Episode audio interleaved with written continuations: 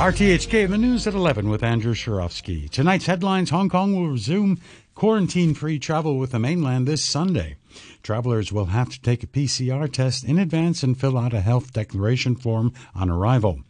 And in other news, Health Minister Lo Chung Mau says authorities haven't ruled out the possibility of tabling legislation regulating the buying and selling of medicine containing paracetamol.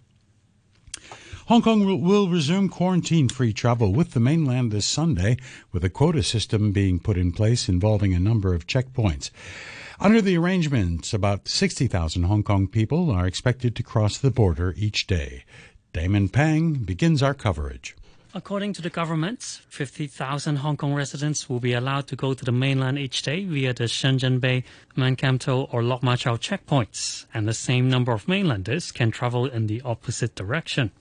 The quota at Ma Chau station is the largest at 35,000. In addition, up to 10,000 people can travel by plane, by ferry at the Hong Kong Macau and China ferry terminals, and via the Hong Kong Zhuhai Macau Bridge. Hong Kongers returning to the SAR and mainlanders heading north will be exempt from the quota arrangement. Chief Executive John Lee says the border reopening signaled the return to normalcy. My personal inclination is, if factors permit, I want to allow a large number of people to go through because that has been the voice of a lot of people, both locally and overseas, wishing Hong Kong to proceed to normalcy as quickly as possible. Mr. Lee said authorities on both sides will review how the initial reopening goes before deciding when to increase the quota. And he expressed confidence that the local healthcare system can cope with an expected increase in COVID cases that come with the travel resumption. Even though we have a high number of cases recently, we have already apparently passed the, the top of this wave.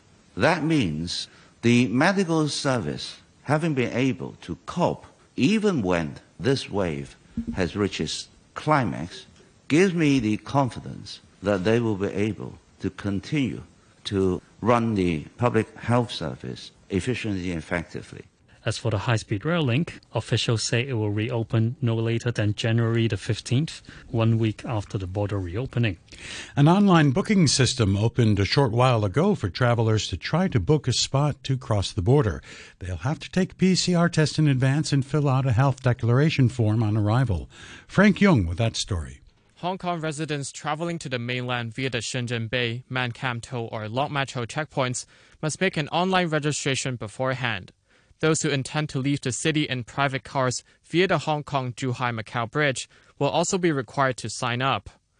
The online booking system initially allows people to reserve slots from Sunday to March the 4th, and a new seven day time slot will be made available every Sunday. The daily quota will be allocated on a first come, first served basis, and each traveler can reserve spots for up to three other companions. Travelers will have to enter the ID card number and personal details and then pick a slot and border crossing location. Successful applicants will receive a QR code that they have to show when crossing the border at the time reserved. They'll have to provide proof of a negative PCR result obtained within 48 hours of their trip and to make a health declaration on arrival. As for those coming to the city, the same booking requirement applies for mainland arrivals, but returning Hong Kongers do not have to make a reservation mainland visitors must reserve a spot through a system operated by the Shenzhen government.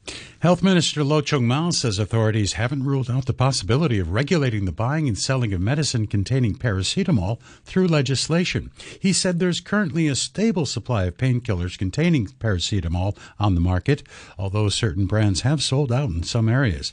The official added that the public healthcare system has enough paracetamol to last five or six months, adding that local manufacturers have complied complied with a request to step up production. And to the local weather forecast. Becoming cloudy but dry with sunny periods tomorrow and temperatures in the region of 17 to 22 degrees. Moderate north to northeasterly winds, occasionally fresh offshore. And the outlook Dry with sunny periods on Saturday, but cloudy with a few rain patches on Sunday and early next week. Currently at the observatory, the temperature is 18 degrees Celsius with that relative humidity standing at 80%. You're tuned to RTHK. The time is 5 past 11. More on our top story now. Lawmaker Gary Zhang says he's not too worried about checkpoints becoming overcrowded in the initial stage of the border reopening. Technically we will have any problem with the initial passenger flow between Guangdong and Hong Kong because in the past our checkpoints can handle like uh, 400,000 people in single direction per day. So I, I really don't think that the capacity of checkpoints will be a big issue. Because we can imagine that the tourists and also those daily return, they will not recover so initial stage. I think there will be at most like uh, 30% or 40% of uh, passenger flow will come back in the initial few weeks. Danny Lau, the honorary chairman of the Small and Medium Enterprises Association, says the body welcomes the reopening of the border, saying it'll pave the way for the resumption of normal business activities. But he added that the number of business people crossing the border before the Lunar New Year holiday may not be too high.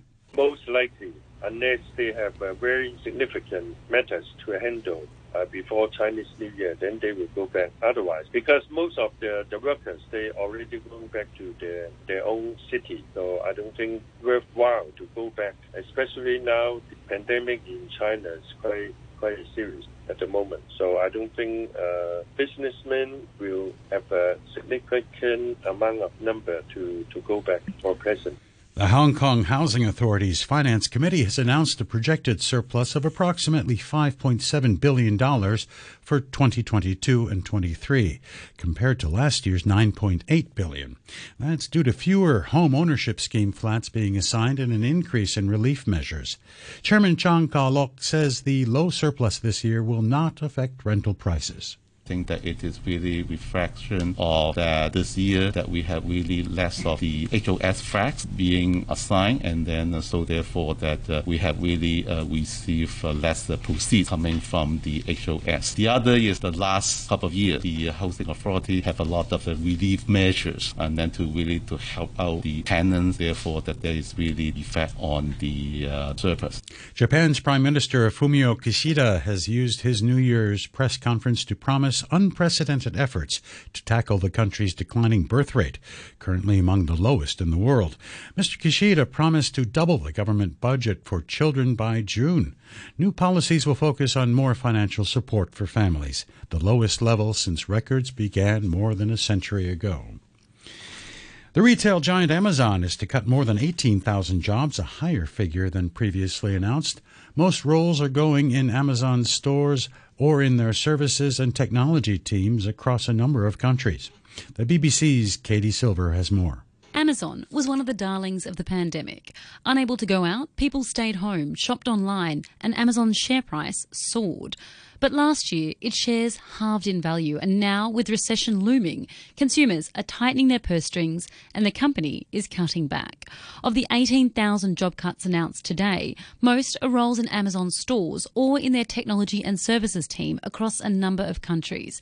It's about 6% of the company's 300,000 person corporate workforce. The deadlock at the heart of U.S. government is continuing into the third day after the new Republican majority in the House of Representatives again failed to elect a speaker. Lawmakers will reconvene later for a seventh vote. Kevin McCarthy says there's been progress in late night negotiations with right wing right wing rebels who've repeatedly voted against him. Jared Hill is a correspondent for CBS News in the beginning, there was a bit of the novelty, right? That this was the first time in 100 years that a House Speaker was not easily elected. Now we're seeing more frustration from some members of the Republican Party, in particular, who are expressing concern over not being able to do things like meet with various members of President Biden's cabinet, not to conduct some of their traditional business. And so we are at the point now where they will continue, uh, it looks like, to try and vote and, and see if they can come to a consensus on who a speaker should be. Heavy rain and powerful winds are lashing coastal areas of Northern California. More severe weather is expected in the coming hours as a result of a powerful storm system known as a bomb cyclone. Forecasters have warned of the risk of flooding and landslides. Bill Brown is the Santa Barbara County Sheriff. The other problem that we are anticipating uh, tonight is winds in the area of 50 to 60 miles an hour that in and of themselves can be problematic, but with the saturation of the soil, the potential for trees coming down, and the potential for increased rainfall in the foothill communities is of major concern. A newspaper report based on a leaked copy of an upcoming autobi- autobiography by Britain's Prince Harry has claimed it includes an accusation that his brother Prince William physically attacked him. The BBC's Johnny Diamond has the latest. Quite how fast and how far the relationship between William and Harry fell is starkly illuminated in this leaked tale from Harry's soon to be published memoir. Harry says that Prince William came to his home in 2019 to talk about their personal and professional lives, but that an argument soon ensued. He says that William described Meghan as rude, difficult, and abrasive. He says that William lost his temper, that both men were soon shouting at each other, and that William grabbed at Harry's neck and knocked him to the floor. The Palestinian Health Ministry says a teenage boy has been shot dead by Israeli forces after clashes broke out in the occupied West Bank. The Israeli military said gunmen had fired on soldiers during an operation to arrest two people in Nablus. Iranian state media say a revolutionary court has sentenced a teenager to death for allegedly leading anti government protests in northern Iran. 18 year old Arshia Takdastan was convicted of arson and damaging public property in the county of Nowshahr. The judicial authorities said he had confessed to leading rioters and had also provided material for foreign based Persian language media outlets. Mr. Takdastan is a, the third teenager, teenager to be condemned to death in Iran this week. One of the winners of last year's Nobel Peace Prize has gone on trial in Belarus. Alex Bialyatsky was a founder of the leading human rights group Viasna and is being tried along with two fellow campaigners, Valentin Stefanovich and Vladimir Labkovich. Colleagues say they're accused of tax offenses and helping groups which violate public order.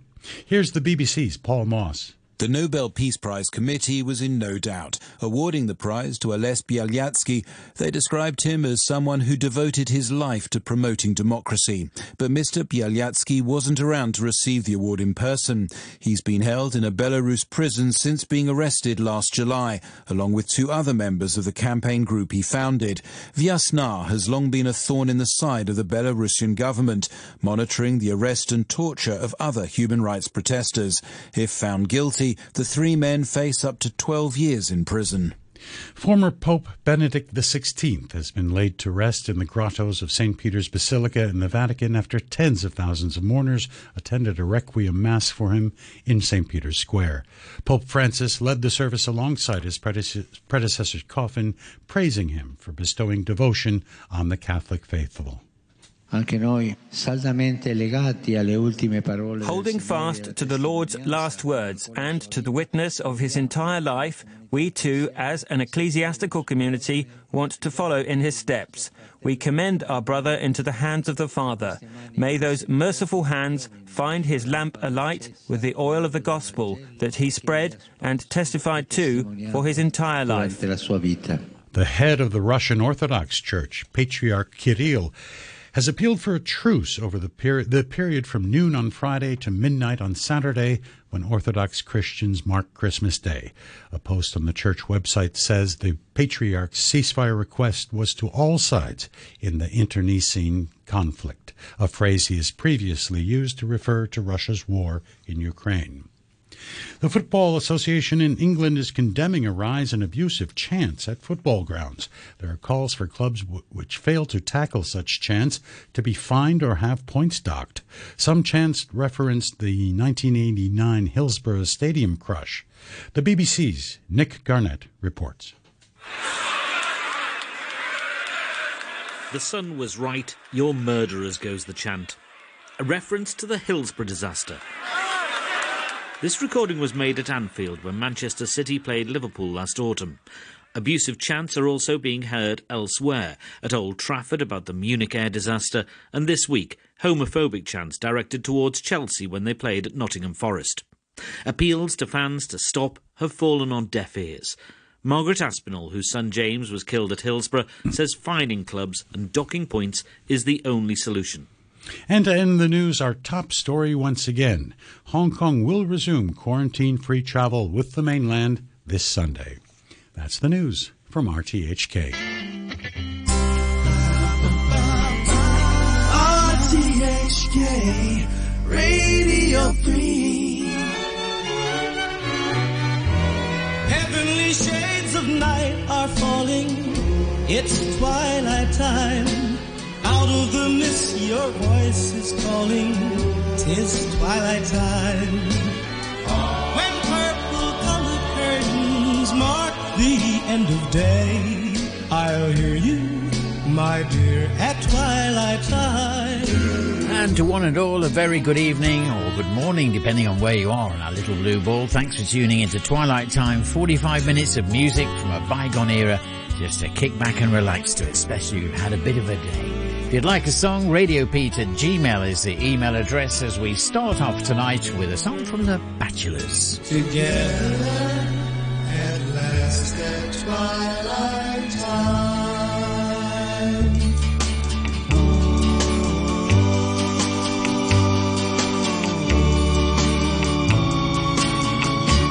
I wouldn't trade you for the world.